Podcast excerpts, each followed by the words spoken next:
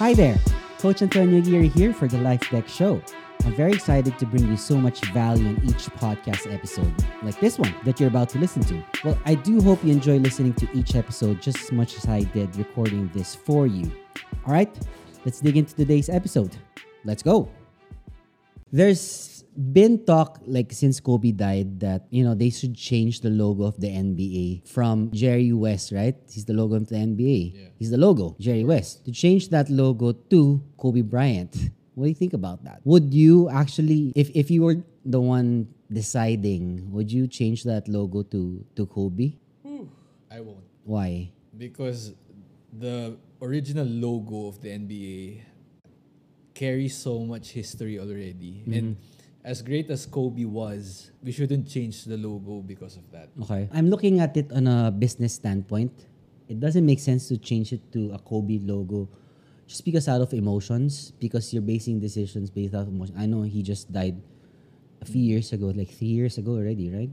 Um, but then thing is, Jerry West never charges the NBA for him being on the logo. Imagine how much the Bryant estate would like Vanessa Bryant would charge para lang gamitin yung logo ni Kobe Bryant, right? If, if you use the logo Kobe Bryant, imagine if something happened to MJ, reverse it. Mm. It's MJ in the the crash and Kobe's still alive, right? And we push the narrative of the Jumpman logo as the logo of the NBA or something like that, like tongue out. Right? Would it be the same narrative? Maybe not. Right? Because for sure, Nike then would ask for royalties exactly. from using that logo as Michael Jordan, right? Business wise, it doesn't make sense. business wise Yeah. it, it it doesn't make sense emotionally yes like for let's say for the next five years you know if they have a handshake agreement with the bryant estate like, okay we're gonna use the kobe logo just remember up to the eighth year right so of his uh, from his death just like you know they're putting the number six bill russell on the jerseys sa mga players ngayon di ba there's the number six patch that makes sense, right? Because Bill Russell was the winningest Player of all time. player of all time, right? You can't dispute it. But And some say he's the GOAT. I mean, if you're For talking so- about rings, For some people, if yeah. you're talking about rings, yes. If you're talking about achievements, it might be Wilt, right? If you're talking about points, it can be uh, Kareem for now, maybe LeBron in a couple of maybe I think this year, right? In terms of the um, the best ever, because we're not saying about the we're not I'm not talking about here of the goat, the best ever in terms of being the, the greatest basketball player to play. There's been debate about Kobe being even better than Michael Jordan. Ano sa tingin mo? better, uh, it's a very Yeah. vague word. Oo. Like, what are you saying? Uh, skill wise? Sa tingin mo, yeah. Where is Kobe Bryant better than MJ? Total package. Um, because my answer is, I know you won't like this one, but I'm not talking about achievements, ah. Yeah. Just overall as, as an individual basketball player. total package, it's LeBron for me. It's LeBron. LeBron, yeah. Okay. Bec- Because um, total package eh. Meron siyang shoot, meron siyang shooting, he has the skills, yung unique combination of height and um, body motor, uh, Rare eh. everything, yeah, Ay, the it's, total it's, package. it's rare that you get that in a 6'9 package, similar size as Carl Malone, Yeah, parang playing like Magic Johnson. Yeah. he's a creator, 2K Generational player. generational talent. Yeah, generational talent. So, para sa akin, it's him. But you know, in the book yung kay, kay Tim Grover, yung Relentless, Hmm. he's not seen as a, what we call yung highest level, the cleaner. Hmm. He's a closer, right? Uh, but slow, he's becoming like a, a cleaner as well, that kind of level. Pero yung, in terms of taking like the basketball instinct na killer instinct, Hmm. I, I don't see LeBron having that ever. Like he would still make the right decision to pass it, di ba? Yung mga end game situations, like he has the knack of like finding his teammates more. Eh. Like kasi si si Kobe and Jordan, they would like to look for yung options nila. They want to know their options during the last seconds, what's available for them, and not told kung anong gagawin. Gusto lang niya, okay, what are my options? Okay. So they'll know what, what to decide. Iba eh. That's that's the killer instinct that I didn't see kasi ever with LeBron. But the, but the thing is, with LeBron, anong 2018, ang dami niyang game winners nun. Mm. Parang Yeah, I saw that. that With the Cavs? that year, yun yung parang, ah, shit, LeBron, he got the clutch gene na parang na-develop niya through ano, throughout his career. For me. So some people, like those born in the 90s, they only saw highlights of Jordan's career. They would say Kobe is their GOAT. And then for me, born in the 80s, MJ is mine. And then yung mga 2000 and up, talagang LeBron talaga. Mm. Here's my unique take uh, regarding this. Parang, as we go through time, the decades, parang nag-iiba yung Nag-evolve. natin. Nag-evolve. Nag-evolve yung mga players. Yeah. They're more skilled now compared nung early 2000s. Grabe yung mga bata ngayon. Ang galing. The ones younger now, like there's talk about Luca being probably one of the best ever, if not the best ever when his career is over. People are, are thinking that's inevitable na na he's gonna win not just one but more championships on his own. Like with him being the alpha on his team. And then there's this player in France called Victor Wembanyama. Wembanyama. But Unicorn. I, I saw something. People say that they've never seen Victor uh, Wembanyama, but he's already existing in the NBA. He plays for the Orlando Magic. His, name is Bol Bol. and he plays small forward. And he's now flourishing with the Magic because he's given more minutes. I think when you're in the NBA, regardless if you're a bench player, I think it's just the opportunities given to you. I mean, if you're given more minutes, given more shots, you'll make the most out of it. You'll be able to. Parang I've seen yung mga sa summer, yung mga ano, yung mga off-season ng mga games, nakita yung mga NBA player, no? Makita mo parang mga, oh, role player lang to ah. Si, kunyari si. Robert Covington, gumagawa ng 40 points, 50 points sa mga league. Pero you see him in the NBA, it's just, you know, average. Bro, sobrang galing ng mga NBA players. It's like the best of the best talaga. Yeah, they just need the right coaching, the right timing, the right minutes for them to flourish talaga. Like uh, Yuta Watanabe right now with the Yeah, Brooklyn Watanabe. Nets. Tagal na he's yung on- bangko He's eh. on fire. Sa Diba? sa Toronto, bangko lang yun eh. He was a mid-major star with George Washington. Tapos, Japanese talaga siyang salita. Nakita pa nag-interview siya. As in, He bounced around the league. He How went to he? Memphis. how does he tapos? Toronto. Ang tagal ko na narinig yung name niya kasi eh. bangko talaga siya. Oo. Tapos ngayon, rotation siha with the Brooklyn Nets and he's Wow, made Yuta the Watanabe is 28 years old, bor- born October 13, 1994. He stands 2.03 meters in height. Plays power forward, small forward. Yeah, of course, Japanese national team. So, he could be even better than yung pinakasikat ngayon na Japanese born player which is Rui. Hachimura, Hachimura. right? But Hachimura, he's more of an athletic freak eh. Si Mm. Hachimura. Parang comparison nga niya si ano, 'di ba? Kawhi Leonard before. Yan ang comparison Oo. sa kanya, Kawhi Leonard. On point. Yeah. On point. That was his parang NBA comparison. Yeah, he plays for my favorite team, Para the Wizards. Watanabe, 57, last time I checked, 57% from three. He's leading the league in three He is. Yeah, regular season, he's averaging um, like 18 minutes lang. But of course, recently, hindi pa siya naglalaro eh. But he's been doing so well. Past game niya, November 21, Grizzlies, 16 points. 18 Blazers, 20 points. Tapos, 57.1% from 3. What's crazy is, yung, di ba normally these players, yung rotation guys who play 18 minutes, ganyan. Oo. Check mo yung attempts niya sa three points. If you can see the stat, he's making, correct me if I'm wrong, he's making two to three three points a game made. Most likely, because yung sa Grizzlies, 4 out of 6. Sa Blazers, 5 out of 7. So, Yeah, in terms of grabe, stats, yung volume nandun eh. But but it's it's a for me it's a very small sample size. Yeah. But this started with the Grizzlies in 2018. He only played 11.6 minutes. Played 15 games. 2019 15 uh, 5 minutes. 14.5 with the Raptors, 11.7 with the Raptors. Then ito with the Nets 18 minutes pa lang yun.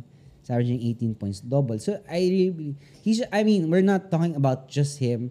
It's just really the opportunities given to to players. Like I have a player, um, Jordan Goodwin. He plays for my favorite team, the Washington Wizards. Last year he played, you know, like less than five games.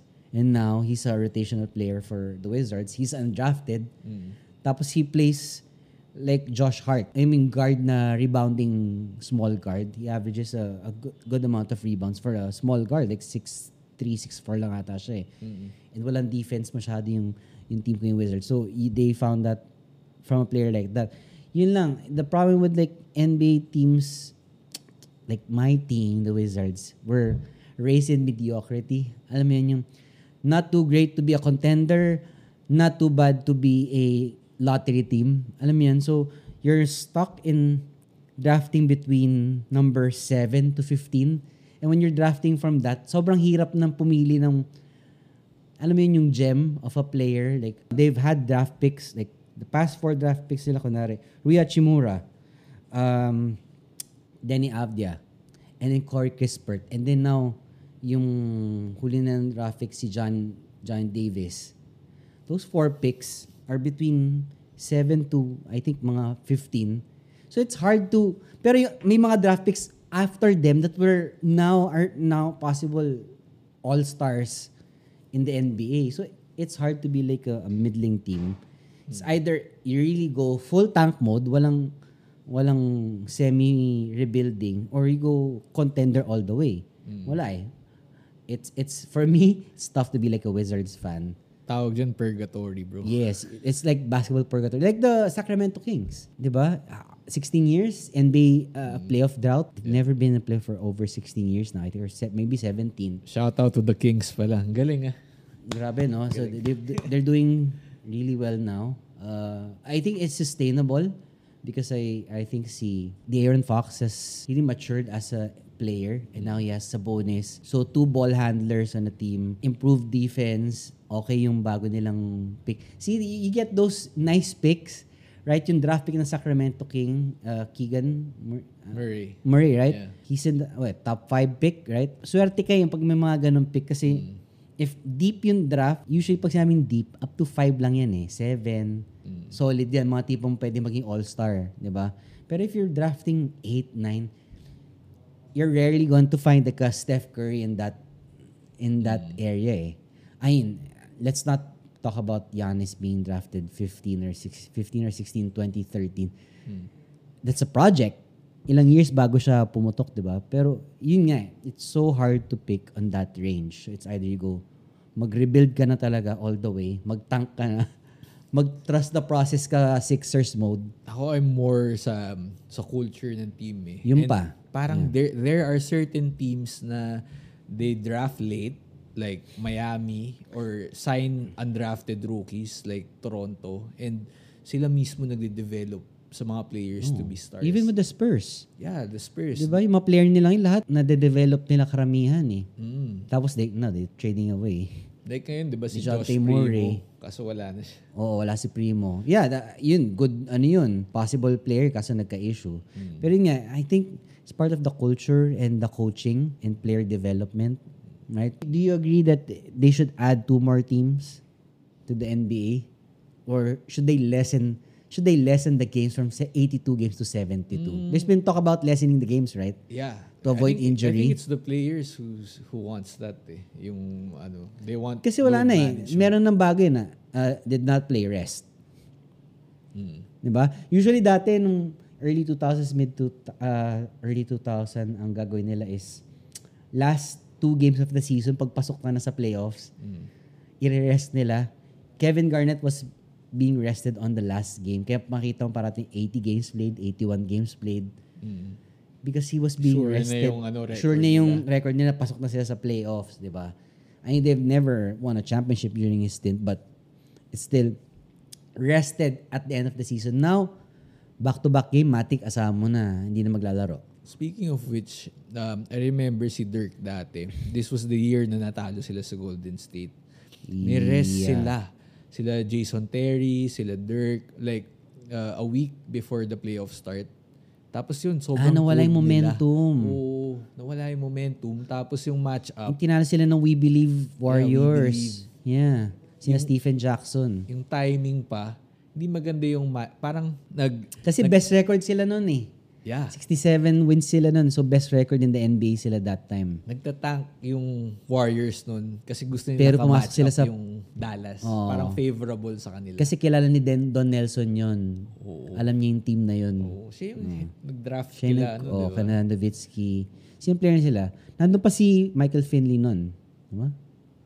Tsaka si Steve Nash for sure. Steve Nash Eh, for sure. wala na si Steve Nash. Wala, ah, nasa Jason Phoenix. Terry. Nasa Oo. Phoenix na siya noon. Um, parang si Devin Harris yata. Oo, Devin Harris.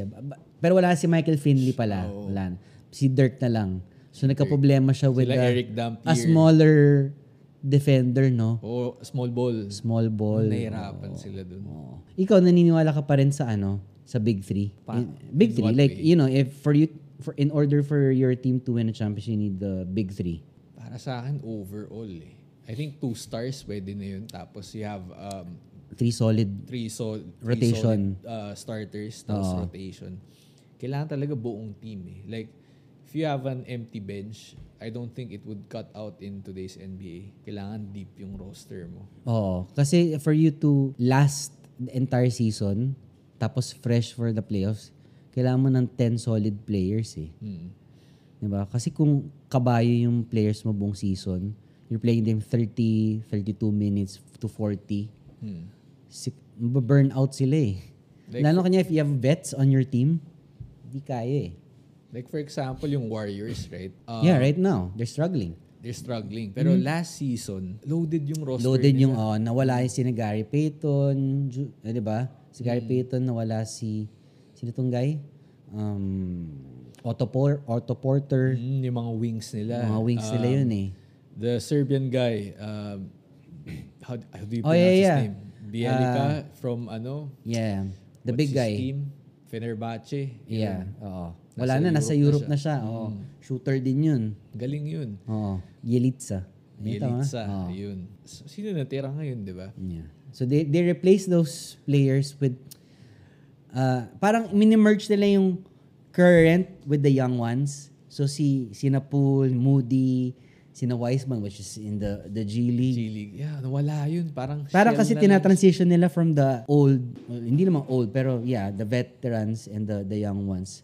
So nagkakaroon ng gap. Even if they they won a championship, maganda yung last season, pero this season, talagang tumulus talaga pag ganun eh. Because you're, you're playing the second unit, puro young guns, tapos starters mo mga vets. Mm. I mean, we're not even talking about the issue of Draymond punching, di ba? I mean, I, I think that ha- really happens in teams. It Just- happens behind closed doors. Nagkataon lang, na, nag-leak lang talaga. Pero definitely, I'm sure, I mean, Michael Jordan punched Steve Kerr. But there was no video of it. Wala. Nung last Right. dance na lang yun or articles coming out. Art is just Decades articles. after yeah. the incident. I'm sure teammates fight because they don't like each other. Hmm. Sabi nga ni Kyle Kuzma last season, we didn't li- like each other as a team. Saan? Sa Wizards? So Wizards. Kasi nandun pa si na Montrezl Harrell, Ay, mga, mga goons. may mga goons nga sa sa team. na- So they don't like this season sabi niya, the difference is we like each other. We like p- playing for each other. Chemistry din eh. It's not like, you know, you play NBA 2K and get the ones with all the 85 and above ratings, di ba? And put them together.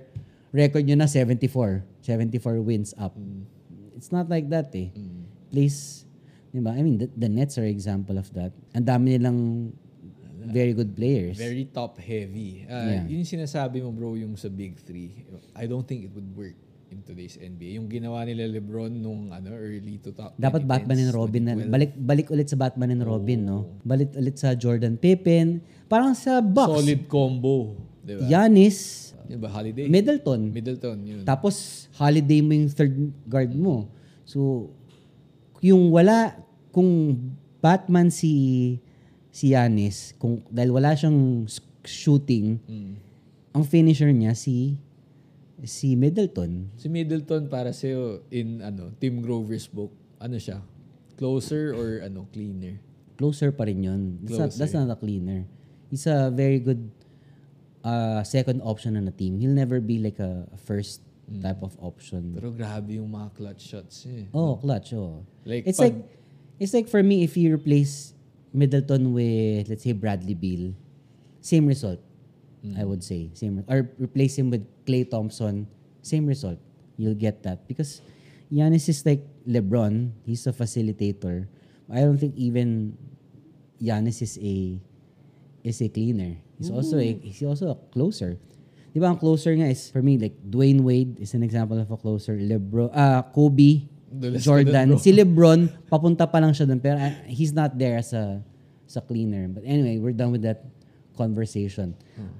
I'm gonna ask you real quick. What do you think about the Lakers' chances of getting into the playoffs? Uh, playoffs lang ah. Not even I just want to say, bro, I'm a huge LeBron fan. Ali- Ako rin, I'm a, Huge LeBron you know, fan. I'm not a LeBron hater, but I'm a big critic of LeBron. Because people will see it on social media, like, if he's doing really well, I put the praise on him, like, as a player and a human being. Pero pag talagang, when it comes to overall, I'm very critical of him as a as a player. I'm not a, Haterade. yeah, no, because I, I buy LeBron shoes. You know. I, I, I wear LeBron stuff. Like, if I see him, ask for an, an autograph from, di ba, hindi yung tipong, F you, LeBron. Yung mga Yung ganun. mga No. ganun eh, grabe. I'm not gonna hate him because it's the popular thing to do. Sometimes nga, tinawag ako Dick Ryder eh, for LeBron because of what he did. I don't know what whatever it was, but, you know, I'm just critical of him. Yeah, pero going back, yung kay LeBron, um, ano nga yung pinag-usapan? No, sa, sa Lake, with the Lakers. Yeah, with the Lakers. I think sorry. I think it's time for LeBron to be the third fiddle on a championship team. That's how he he, he can extend his career if he wants to play with his son. I If he wants to play for the next five years, he, ne- he needs to play third fiddle already, not second. Mga injured siya ngayon. yung legs niya, bro. That's why he's shooting Wala, uh, umabot na yung badly. father, father, Kumbaga, time. father time. It's hard to be the alpha on a team if you're 37, 38, 39. Even Jordan could not do it. I think the Right. alpha now is AD. Siya na talaga. Yeah. AD. And then and then let let uh, Russ handle the ball. Yeah. Mm, Kasi- going forward. And then you preserve LeBron for the playoffs. Mm. Yun yung problema eh. Like with, with the rookie coach, you'd want to ride LeBron, play him 35 minutes at least a game. It's not gonna work for him. Hindi na kaya. You have to play mga 28 to 30 minutes Mm. at most. You manage his time. Pag fourth quarter na tapos may chance sila to win, put him in there. But tambak na, wala na. Mm. Diba? So you don't you don't have to force. Let they have younger players. Diba? Mm, sila All they have to do is just well. Mm. get in the playoffs. Right? Like top So six. what's their record now? Uh, they're out of the playoff picture. they're like Wala number 13. talaga. Number 13 or Oo, 14 parang- out of 15 parang sa West. Eh, 13, 14, 15, Yeah. They're, they're definitely better than the Rockets. See, we're talking about the Rockets already. Which is a team that's being... Oo, bottom being dwellers sila. Bottom dweller. Pero very Going good talents, di ba? Yeah. So, wala na. Ay, speaking of which, like, young players, if you were given a chance, would you, who would you pick to build your roster around as a franchise player in the NBA? 25 years and below. Who would you pick Ako? Mhm. right now? Parang There's a lot of options. head, Like, my, my brain tells me Luka. Yeah. Pero what your heart tells you I want is... to swing for Tatum? the fences eh. Hindi pare, si Wembanyama talaga. Parang Wala na, pa si NBA yun eh. Oo, pero sabi mo 25 and below, di ba? Na naglaro sa NBA, Ah, sige. okay, sige. Luka, Luka. Luka. Oo. Who, who would be your second option? If Hmm. Luka was not a, an obvious choice. Because that's my choice too. Parang I want to go with ano. Just If John they're in the Morant. same team, I'll give a few options. Uh, John Morant, Jason Tatum is still there. He's an option. You have Zion Williamson, still below 25. You have Trey Young. Anthony Edwards could be an option, a dark horse option. But I think that's those right now. I think I'll go with Zion. Kahit yung name niya, hindi masyado matunog ngayon. Oo. Um, It's like Shaq. he's no? very efficient eh. If yeah. he, he, very efficient yung play niya. eh, no? If he gets healthy, uh, Yeah. uh, Pelicans will will make trouble. I hope he doesn't he he, he fulfills his uh, whole potential Mm. not because of the injury. Para yung alam mo yun yung okay lang may injury pero yung hindi mga major na tipong wala nang legs mo. Mm. 'Di ba? Because he's top heavy, right? Yeah, and parang may rumors na di- he's not eating healthy daw. Ganun. Oh, pero he, Talagang he got back into shape. under under a microscope si Zion. Pero I think he's still one of the best prospects sa NBA. So you would still pick Zion over John Morant if you if you were the Grizzly uh, if you were the the Pelicans. Oh, ako, I like Ja Morant. Pero Diba? yung style of play niya parang it Nakakatakot, reminds me no? of Derrick Of Rose. Derrick eh. Rose, yeah. Nakakatakot He lands talaga. on one leg. Yeah. That's the difference between him and let's say Russell Westbrook, who's generally not been injured besides the yung knee injury lang niya with ano Patrick Beverly, which is intentional, 'di ba? Sort of. Nakakatakot talaga. Ano, The way he lands, right? The way he lands. Parang he's so flashy. pero yeah, it just reminds me of uh, Derrick Rose in Derrick the Rose, playoffs. Yeah. tearing his ACL. So, we're in agreement here at least for once. Luca. Luca, how many championships do you think he'd win in his career? He'll probably play up around 18 to 20 years, right? Mm. Because that type of player is not like at the type na pagdating ng past ng prime niya, kailangan niya ng athletic. Yeah. Sobrang taas ng basketball IQ eh. Unlike Ja Morant, si Luca, sobrang very pacey player, slow, takes his time. So that Dallas definitely won the, that trade between Yeah, him and oo. Trey Young. Si Young, I think, would could probably win the championship. At Ano least siya? one. Curry light yun. If not, he's gonna end up like Damian Lillard. Pero thing is yung K3, I don't like, uh, hindi naman I don't like, pero defensively talagang liability sus talaga because si he's ano. gen- He's generally small, eh. listed as 6'1", no? Oh, I think he's below 6 I think he's below 6 footer. Mm. It's probably 5'11". Yeah, and parang, Kasama na yung hair niya dun eh. ano eh, hindi siya average defender, below average. Below average siya. Oh, so yun talaga knock niya. Pero offensively, wala akong masabi. Parang he's a good pick and roll Do you player. think, but I think He Lucas like an average defender too. He's not even a, a great defender, right? yeah, but he's, He's not a two-way player. He's six foot eight. Yeah, Mas mahaba that's the siya. thing, Parang oo. yun yung difference. At least he could stand in front of his... Yun. Tapos hindi siya tatanggalin for defensive liability purposes. Mm. Yeah. I mean, I, I was just picking your thoughts pagdating sa NBA because that's that's really my thing. But I want to ask you about now local basketball. Okay. About number one, basketball pillars in the PBA. Like, uh, you mentioned to me like when we were conversing earlier about James Yap and Mark Kagiwa. Why'd you mention those two? Yeah. They play differently. Because me and my friends, uh, we were debating who who who is the be- better player between the two Overall, overall. who had the yeah. better career? Yeah. Kasi um, ngayon, it's popular to say that um, Fajardo is the best player of all time. Sila ni... Uh, Most Mon- dominant, I would say. Yeah. Eh, sila ni Mon Fernandez, silang dalawa. Most parang dominant, ano eh. El Presidente. Yeah. So parang yun yung discussion. kay Mon Fernandez, I think it was, when I was watching as a kid, it's like pure skill. Like I saw shades of Kevin McHale Mm. when he played and smoothness like George Gervin when he played. Hindi highlights pinapad ko sa kanya. I was watching him as a 11-year-old, Which 12-year-old. version of... Uh, paano na yun? Pa, San Miguel I think na? pa past prime na nga yun eh. Pero I think mga 1888, I was like 7 years old. I Mm. saw him play. I was watching him before pa. mm, Ah, parang siya yung logo, no? Hindi sa Jaworski. hindi. parang si Jaworski, he's the people's champ. Ah, Pero- people's champ, yeah. when ano when we talk about basketball play and parang yung overall achievement it's Mon Mon, Fernandez, Fernandez. yeah. Tapos ngayon in the modern era you have Junmar who's dominating the whole landscape of the PBA. Hopefully he gets healthy soon kasi Probably si Junmar is... Pero sabi nila on he's a negative in terms of plus and minus. He's a negative because on defense, he's a liability. Mm, Do you agree on that? I've seen articles like those. Mm. He's a, I mean, tamad sa defense. Defense. Would you say that? pare is ano eh, 6 foot 10. Uh, I still want him to be to man the middle kasi ano eh um, automatic advantage yun for the team na may Junmar Fajardo ka. Like sa San Miguel, you just dump the ball to him if you need the basket, Yeah. 'di ba? Parang laking advantage nun. And some teams can't do that, 'di ba?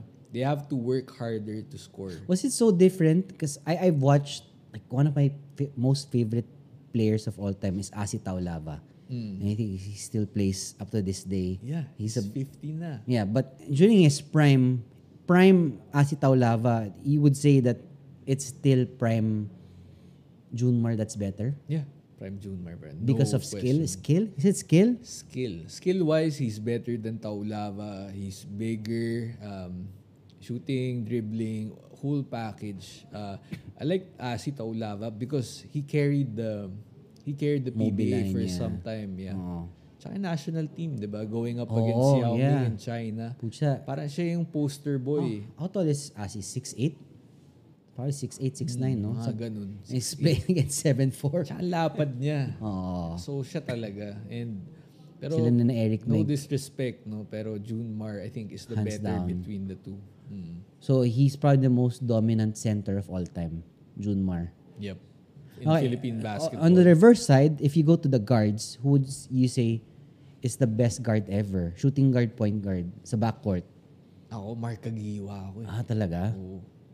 Kasi uh, The spark. I'm, we, my, me and my friends were checking stats. Mhm. I'm more I'm more of a stat guy than ano, the eye test guy. And baba nung ano eh. Although James Yap, pag pinapanood mo siya, he's like Kobe in the sense na emotional ka eh. Oo. 'Di ba? Oh shit, ganda ng tira niya. Kobe-esque talaga siya eh. Form. Kobe-esque, eh. 'di ba yung bola nasa Yeah. taas pa ng Tsaka James has huge hands. Oh yeah. So Jordan talaga yung dating. 'Di ba yung mga ball fakes niya with one hand? Galing. Uh, Oo.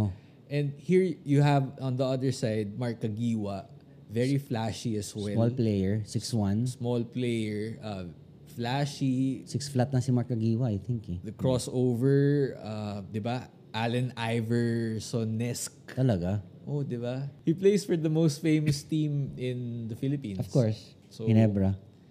But when you check the stats between them, um, James Yap had the highest peak, pero efficiency-wise and Long term. long-term, uh, throughout his career, mas consistent si, ano, si Kagiwa. And yung peak niya matagal, ah. Oo, matagal yung peak ni Matagal yung Kagiwa. peak Oo, niya. actually. Even winning an MVP in the process and championships. We're, we're either injury prone, not so much. Parang During their peaks, si Kagiwa, yeah. mas injury, mas season injured. out, nawala siya for a season. Ah, may mga ganun. Yun. Ay, whole year? Alam ko whole year siya. eh. Wow, that's three conference. Pag sila mo whole year, three conference yun. Oo. Di ba three conferences PBA? But when he came back, I think he won MVP. So yun, grabe si Mark Agiwa. Efficiency-wise, when you check the numbers, para sa akin, in my opinion, he, he is the uh, better player between the two. Pero both of They're, them they're are, both ano, shooting guards, no? I won't put them as point guards. Yeah. yeah, combo guards sila. Combo guards sila. Si, yeah. si James, can be a Yap- small forward nga eh. Kaya nga, pa- Yeah. si James Yap nga parang hindi siya point guard. eh. No, no, he's- parang I don't- guard yeah. talaga siya. Shooting guard, small forward talaga siya. Mm. I think Mark is interchangeable with Helter Brand kasi. Hmm. Kaya di ba Fast and Furious sila? Yun yung Exactly. nickname nila. Asking for a point guard would be the best ever. Best ever. Point guard, Jaworski na lang. Jaworski Si talaga. oo. Pero skill-wise, he, he's not up to par with the players of today. Of course. Mas magaling mga players ngayon.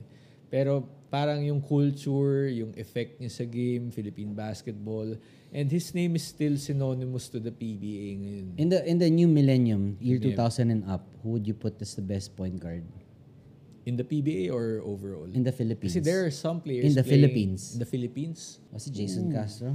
No. Wala na eh. He's old na Yeah, eh. but in the whole entirety, from year 2000 today to today, would you put Jason Castro there?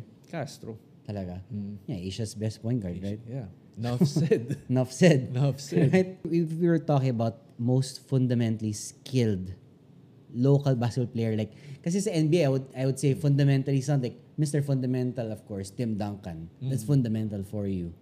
Right? Basic. Kumbaga, eh, I would even put Kawhi Leonard. Di ba? Fundamental eh. Yung mga ganong player. But in the PBA, who would you see as fundamental? Like, if you were gonna tell kids, tingnan nyo yung game niya, ganyan kayo dapat maglaro Hmm. because he's efficient, he's smart, he, he knows when to pass, when to score, you know. Para sa akin, Walang fancy. it's the the small guards of uh, Philippine basketball. Sila yung skilled, Sino? skilled wise. Who, Um, who would you have? shout out ko na rin kay ano Jai Reyes. Okay. Oh, yeah, a friend of mine, very skilled guy. Yeah. To to a- to be able to play uh, Jai is smaller than me by like this, I think. Yeah. He would argue probably. But I, I, I, I think I'm taller kay Jai. Even dun sa coach ng Malaysian team, kay, kay Coach Jeff Diernes, right? Yeah. Jeff is uh, small. Jeff is smaller than us. Yeah, he's 5'5", I think. Mm. But he's like an all-star MVP. And I've seen the way those two guys play. It's basketball IQ and mm. skill. Like, I'm taller than those dudes. And the thing is, they eat you as barbecue chicken. If you Exactly. played one-on-one or five-on-five, right? I always ask Jai, Jai, paano ka nakakasabay sa mga ano, How do you how do you players? go inside the lane You- against six seven, six nine players and then you're Oh. five seven? They always say to me, ano, Tonyo, na utakan lang talaga sa court. So, Utakan. Utakan. So, yeah, but like what you've said, basketball IQ. Oo. Tapos, when you notice about th- these guards, sobrang skilled nila. If you're gonna teach that to kids, no, s- siguro that's something I would ask Jai. How would you teach utakan? Di ba? Intangibles yan eh. Di ba? How would, how would you teach something like that to a person? That's because that's like your killer instinct eh. Hmm. Di ba? If it's your natural, it's a natural born instinct. You don't develop that. I don't think you can develop something like that. Eh. If you have a, a person has a natural feel for the game, gets more like a court awareness, time. He he knows who's who has foul trouble. Di ba? Sino yung always goes left, so you defend his left, May make nako- him go right. Yung I mga ganun eh. I want to tell a story. Um, I've talked to a coach, hindi ko na lang ni-name.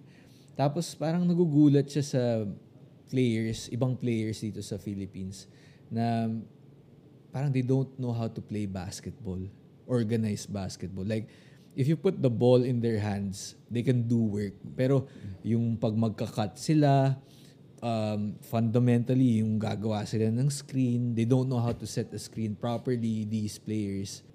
Na, culture shock siya. Wow. Oh. Wow. So, I think it's, it's a question that I really want to ask Jai. I've never sat down with Jai because uh, when it comes to these sides of things, because we always talk about the business side of basketball, because you know we're partners in in Phil Basket, which we'll talk about in a bit. But when I talk to him, sabi ko nga sa niya, Jai, I'm 41, but I love basketball so much. Even if basketball doesn't love me, uh, that much. Like, like I know, like it's it's not like I want to train so that I can endure playing until my legs fall off. Like that in that kind of sense. Like I realized after the pandemic, during the pandemic, what I missed was playing basketball, and I'll never like my love for the game will ne- never go away. I think it's because of how I you know when you miss something when it's not there and you try to find like walang basketball. Kasi lahat nasa bahay. And then you're just at home dribbling a basketball. Ganun yun. Like that's how I, I missed it. You, you never know how much you missed it until it's not there On and during the lockdown basketball was not there and so I said I want to train again so that I can play basketball until my legs fall off that type of thing and he said you should train your body so that you have more muscles for your legs, mm. develop that strength. Strength is basically strength and conditioning. That's why PBA players can play up to age 50. It's not Yeah, because sobrang, ano, yeah, because they can like some NBA players can really play. Yun nga lang kasi some NBA players can play up to 50. The problem is there's also 18 years old, 19, 19 21 year old players that want to get in. kaya nga. So- the talent pool is so big. the talent pool is so big because it's a global game. You have players from South Africa, Europe, Aust- Australia who want to come in and take your spot. Who, if you're a 35 year old, you know you have to play better than that 19 year old for them to not take your spot. That's why I'm so pissed when, the Heat has Udonis has them having a slot on the Miami Heat's bench. instead of signing instead of signing right a two-way player and let him play and see mali mo undrafted. You, you get a gem right an undrafted gem. But instead he should be like on a as a coaching staff. The thing is, sinasabi nila na si Udonis Haslem, parang sinasabi niya na locker room presence daw just siya. pay him Yeah, pero inisip ko, bakit, why not make him a coach Yeah. instead? Di ba? like Juwan Howard was was there for them right when he was Yeah, with the Heat Una, hindi naman now, siya naglalaro. Di ba? Yeah. He's not playing. and if So, he would play he'd suck You play like good two minutes and then injury waiting to happen, osteoporosis shit, eh, whatever. Sama, you know? Pero, di ba, I'm just saying that, you know, you should be giving that slot to a player that deserves it or deserves a shot man lang. Like, pag, ah, pag pipiliin ka ngayon, you don't has them or bigay mo si Kai Soto. Di ba? Give him a chance. Kay Soto, bro. Di ba? I'm, I'm not being biased to Kai. I'm heavy on him. I love him, but eh, give him a chance to, you know, take up five minutes. Ako, honestly speaking, if you're asking me to compare Udonis Haslem to Kai Soto, mas magaling si Kai Soto See, ngayon. that's the thing. Right? Maybe not as good as Yuta Watanabe is Mm. right now, right? Yuta Watanabe is a lot better than Kai Soto. You, you, you would not disagree with me on that, Yeah, right? Yuta, na, Yuta Watanabe is a stud. Di ba? Yeah. Oh, so you, you can, but eventually, Kai could be better than Watanabe if you give him the chance, give him a trainer in, that's NBA quality. Di ba? Yeah. Instead, he's there's a guy who's 40 plus years old playing for the team, who's a locker room presence. I get that. Bro, okay, si Udonis sign him. Haslem. Sign him as an assistant coach or head of player development or emotional development. if there's a department for that. Bro, si Udonis Haslem, I saw a clip of him. Parang they, they threw a lob. Lob, tapos di niya masalo. Hindi na masalo. Di niya masalo. Parang kulang na ng baston. Bigyan siya ng baston. Oo, parang he's really playing on his I know last if legs. if put put him in if if we get him for Phil Basket as an import, Oh, he, he would put up yun. he would, he would put up Dwight Howard's numbers in his Taiwan debut. right? yeah. I I think so. He probably put 30 re, 30 points, 20 rebounds. Hmm. And maybe 10 three-point shots because ayaw niya kung ano nasa loob. Pero para you can't tell me with the straight face na mas magaling si Udonis Haslem ngayon kaysa kay There you go. Soto. And and there's so many like I would put Dwight Howard in there. Right? Dwight the, Howard. the Heat needs He's a, supposed like to a, be in the NBA and he's playing in like, Taiwan. the Heat only has I think Denmon uh, and um and of course si Bam Adebayo as their center and Bam is 6'9". Mm. He's an undersized center who plays higher than his height, right? But the thing is, gulpi. So if you put Dwight in there, there's, I mean, there's other players like, wala na si Hibbert pala. Roy, I was gonna say, wala na, wala na talaga, wala na pag-asa. Right, di ba? Ang dami pang big man out there. Sino pa ba ngayon? Sila Aiton, um, you have the Pacers, si Miles Turner. Uh, Yeah, an, yung wala sa league ngayon eh. Like, Dwight Howard na nga lang. You mean to say that DeMarcus Cousins cannot get on NBA roster? tingin ko kaya niya. I think he can still play. Put DeMarcus instead of Dwight Howard, he would put up 60 points, 30 rebounds, 15 assists easily in that league. I don't want to say No na disrespect. yung ano, off-court issues, pero I think they still play a factor. Alam oh yeah, for sure, for sure.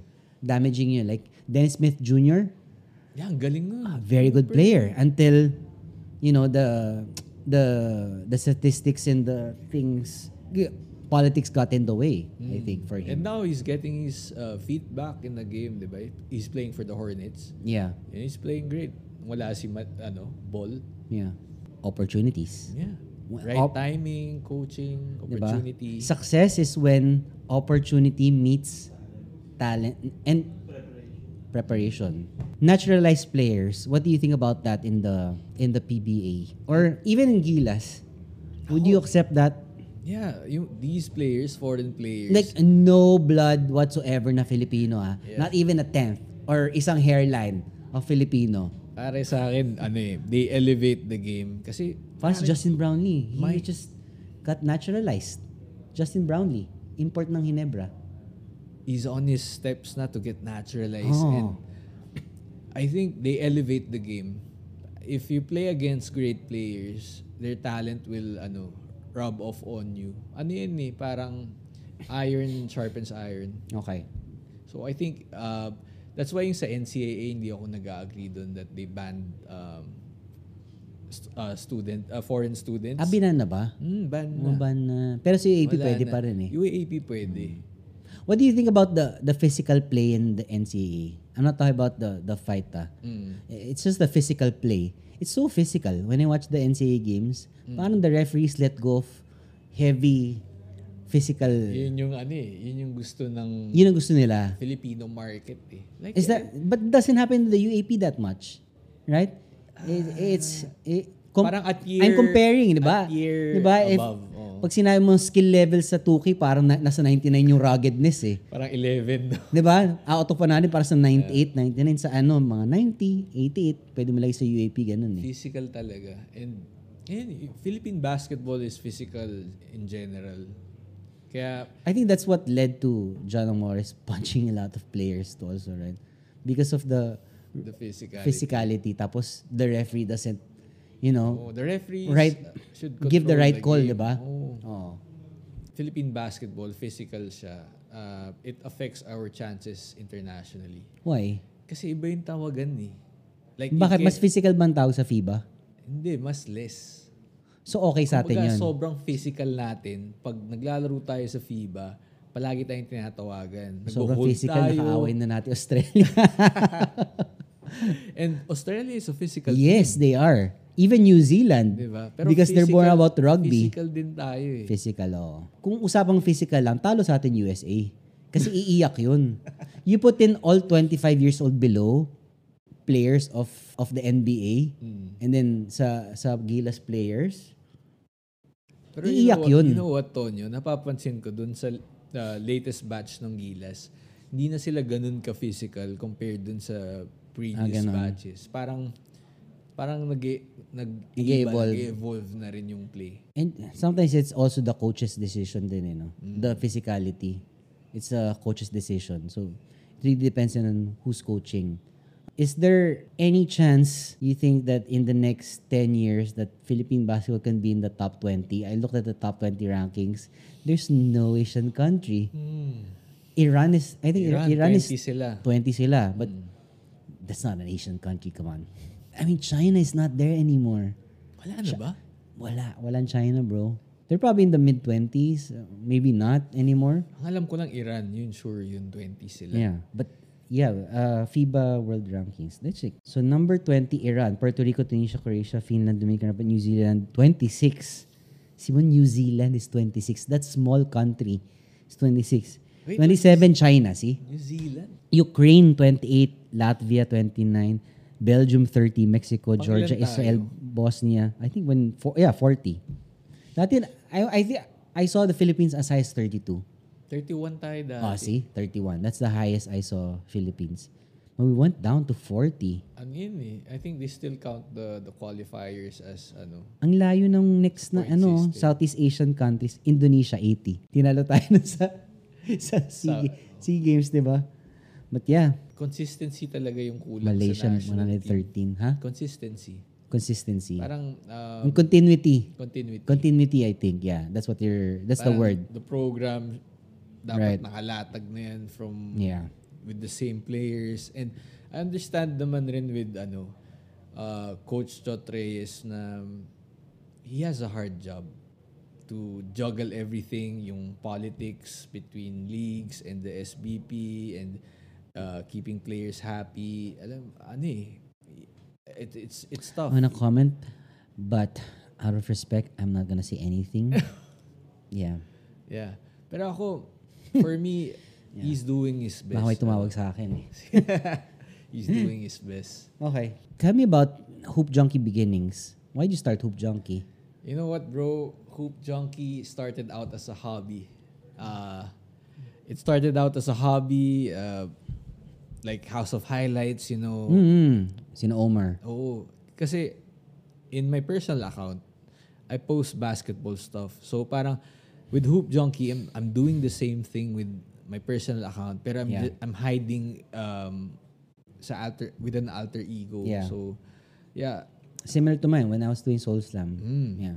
So That was my alter ego, guys. It- it- talking it and was showing. a hobby for me and yun, natutuwa ako players are engaging, kinakausap na nila ako Mm-hmm. like PBA players, uh, Jordan Clarkson, yun. Pare nung chinat ako ni Jordan Clarkson na ano na What year was that? pandemic, bro. Ah, 2020. Mm. Oh wow, what what did he say? Can you give us a glimpse of that conversation? Parang I posted something, um, Is it a highlight of him?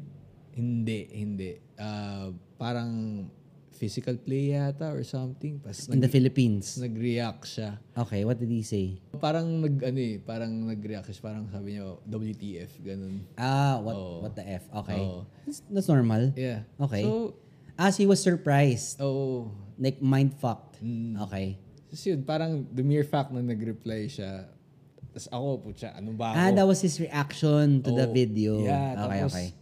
Nice. ano ako, di ba? I'm just a guy with the phone, bro. Right. We started with um, my phone, posting highlights. Yeah. Kaya, parang na ano talaga ako, na starstruck ako. And even um, stars sa Gilas, nakakausap ko sila. Oo. Kai Soto, I've been chatting with him since he was uh, playing in high school. Na-follow ko yung career niya. Um, and um, si Jai, Jai gave me uh, a shot to to be part of uh, to be part of professional basketball. Yeah. Phil Basket, yeah.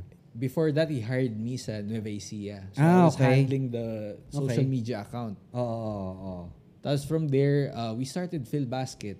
Yeah. Yeah, during the pandemic when um, no league wanted to Correct. to start um, a close bubble. I think PBA lang yung nag-start nun, tsaka Chooks to Go. Correct. Oo. Yeah, so we were able to start um, something from scratch. Tapos ngayon, it's uh, get getting momentum. 'Di ba? With you coming in as our business head, um, naka, uh, we we started a tournament in Malaysia. Yes, that was fantastic. We we're the first Filipino professional basketball league to host an international, International. tournament Correct. abroad. In Malaysia. Yeah, in Malaysia. So, para sa akin, I love it. There's no politics involved. no politics. I'll, I'm just gonna put it out there. There's no politics involved. Like, if you wanna get something done in Malaysia, whatever it is that's supposed to be done, permits, etc., whatever, done. And then we got a, a FIBA, what do you call that? Yeah. Um, Parang endorsement? we got a letter from um, signed by the head of FIBA Asia, Mm-hmm. si Mr. Hagop. So, uh, siya yung gumawa ng Hagop rule. So, uh, yung um, in terms of ano um, foreign local players. So anyway, he signed the the letter, the document to allow us to stage the tournament sa Malaysia. See? What does that mean for us? Uh, for Phil Basket, for It means we're legit, bro. it's, li- it's li- it legitimizes It legitimizes our tournament na we are indeed hosting Does an it have international does it tournament. have effect in the FIBA World Rankings? No. Wala. Wala, wala naman. So, okay. kumbaga pinayagan tayo kasi may ano rin yan eh, kumbaga um, may talks din between federations. Mm-hmm. So, parang sin- para clear cut na malinaw na pinapayagan tayo ng FIBA. Yeah. Gumawa sila ng letter. Yeah, we're we're not gonna decided. talk about future plans of Phil Basket for 2023, but we do have a lot of things planned for you guys, uh, for basketball fans, for pure, right, pure basketball fans for Southeast Asia, because I think one of Jai's vision for Phil Basket is to have, it's like to develop Southeast Asia basketball. One of one of his primary uh, ideas is to really elevate our co-countries in Southeast Asia. 'Di ba? Cambodia, Vietnam, Indonesia, Thailand. Malaysia, Singapore, Thailand, kasama, 'di ba? Hmm. What else? Us, Myanmar. Myanmar, 'di ba? Brunei, Hmm. counted 'yun. Diba? And i- all the basta lahat ng basketball countries na kasali sa Southeast Asian Games, for example. Yeah. That's part of it. And ang laki, ang laki ng population ng Southeast Asia. Correct. And the basketball market is developing. You know, and so I'm so surprised. Indonesia is so addicted to basketball because I wouldn't say that in 2013. Because I was in Indonesia 2013 and they were a skate country. And now they're so into basketball as well. And they now have backers, yeah. like financial wise. And that's all you need eh. When you have people who believe and are passionate about basketball, they can really grow it eh. That's what's really surprising. Like, and that's surprising. Like, I'm I'm glad. Like, you know the the the domination like for example worldwide by the domination of like the USA it's not there anymore. It's not like whoa USA and then everyone else. It's not like that anymore. I'm sure they can beat everyone else, right? Even Right Spain, now. yes.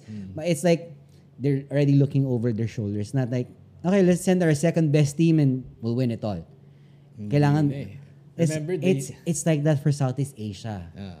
Philippines has to bring their A game or else may tulog ka kay Indonesia, kay Thailand, maybe Malaysia, in, 'di ba? Bigla na lang ma-develop yung mga players nila. Like si Maymay, 'di ba? Bigla na lang daw sabi, bigla na lang gumaling for for Malaysia. I think we should do an, a, a separate conversation when it comes to Exactly. to field basket with what the tournament ha- with what happened with the tournament. But we should you should you guys should check out the social media accounts of Phil Basket on our so um, because Pat's heading that uh, division for Phil Basket. You'll see highlights, player, um, and then funny moments, whatever. You'll see that in in our experience with the third tournament we held for Phil, and we'll, we'll have more for 2023. So watch out for that. Let me ask you just one more question. If you're gonna give an advice to someone who's starting in in sports media, because you started a sports media company, right? Uh, Hoop Junkie. What would you tell him or that person who who would wants to, who would want to start as sports media? Ako kasi, Tonyo, when I started Hoop Junkie, wala talaga akong kakilala sa industry. Kumbaga, it was just me posting on my phone.